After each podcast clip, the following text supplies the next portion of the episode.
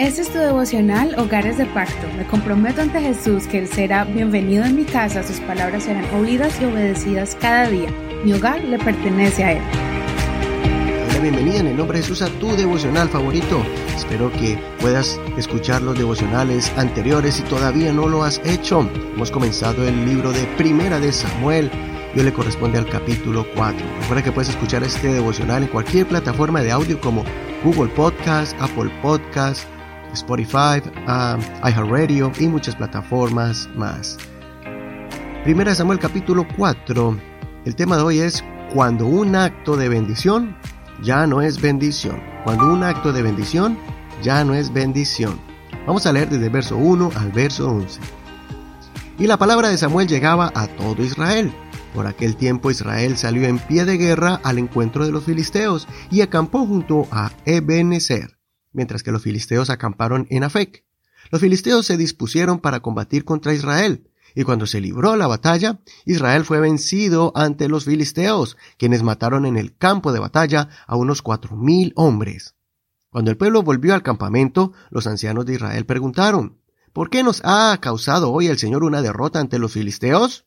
Hagamos traer acá desde Silo el arca del pacto del Señor, a fin de que venga en medio de nosotros y nos libre de mano de nuestros enemigos. Entonces el pueblo envió a Silo, e hicieron traer de allí el arca del pacto del Señor de los ejércitos, que tiene su trono entre los querubines. Ofni y Fineas, los dos hijos de Eli, estaban allí con el arca del pacto de Dios.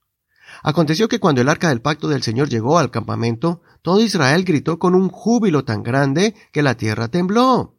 Cuando los filisteos oyeron el estruendo del júbilo, preguntaron, ¿A qué se debe este estruendo de gran júbilo en el campamento de los hebreos? Cuando se enteraron de que el arca del Señor había sido traída al campamento, los filisteos tuvieron miedo y decían, los dioses han venido al campamento. Y añadían, ay de nosotros, porque semejante cosa no había sucedido antes. ay de nosotros. ¿Quién nos librará de mano de estos dioses fuertes? Estos son los dioses que hirieron a los egipcios con toda clase de plagas en el desierto.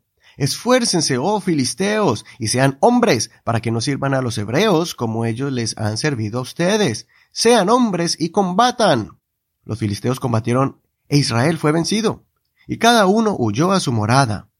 Ocurrió una gran derrota, pues cayeron de Israel treinta mil hombres de infantería. El arca de Dios fue tomada y fueron muertos Ofni y Fineas, los dos hijos de Eli. Hasta aquí la lectura del día de hoy. No olvides leer todo el capítulo completo. Ya vimos cómo Dios eligió a Samuel como profeta. Su autoridad como líder espiritual crecía cada día en medio del pueblo.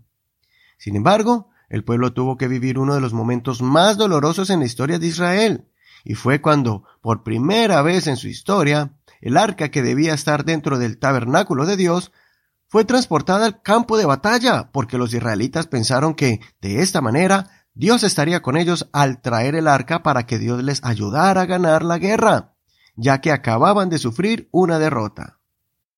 El pueblo pensó que, trayendo el arca, Dios iba a pelear por ellos. Sin embargo, sus estilos de vida estaban en contra de la voluntad de Dios.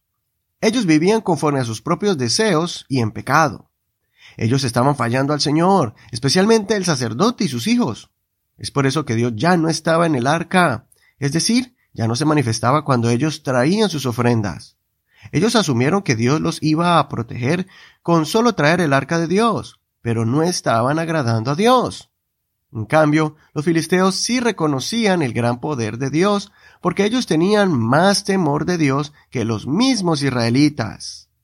Una vez más fueron derrotados, y esta vez murieron muchísimos más israelitas que la vez anterior. Espero que esta lección abra nuestros ojos para entender que no podemos reemplazar el temor de Dios con un acto religioso o espiritual. No podemos caer en el error de pensar que haciendo algún acto espiritual podemos reemplazar el hecho de vivir vidas justas en la casa con nuestra pareja o hijos. Hoy es el tiempo de cuidar el arca de Dios que representa el Espíritu de Dios en nuestras vidas y en nuestros hogares. El apóstol Pablo nos aconsejó a no contristar el Espíritu de Dios. Si no cuidamos lo que Dios nos ha dado, entonces lo que hagamos como cantar, ofrendar o servir a Dios en algún área, no va a contar como algo que agrade a Dios. Primero vivamos vidas dignas del Señor, que nuestras acciones siempre honren y agraden al Señor. Jesús dijo que antes de traer una ofrenda al altar de Dios, primero tenemos que arreglar algún malentendido con el prójimo. De lo contrario, ese conflicto con nuestro prójimo neutraliza la bendición de ofrendar a Dios. Hasta aquí la reflexión del día de hoy. Soy Eduardo Rodríguez. Que el Señor Jesús te ayude a discernir entre lo bueno y lo malo. Gracias por acompañarnos en este devocional. Recuerde que puedes escucharnos también en Facebook como Hogares de Pacto Devocional. Ahí están las notas en español y en inglés y también puedes contarnos cómo este devocional ha sido bendición para tu vida. Muchas gracias por compartir este devocional. También te agradecemos por tus oraciones a favor de este ministerio y gracias por el compromiso que haces voluntariamente para apoyarlo y así poder llegar a muchas familias con este mensaje en diferentes ciudades y países a través del podcast. Bendiciones de Dios para ti. Hasta mañana. Este es un ministerio de la Iglesia Pentecostal Unida Hispana El Reino.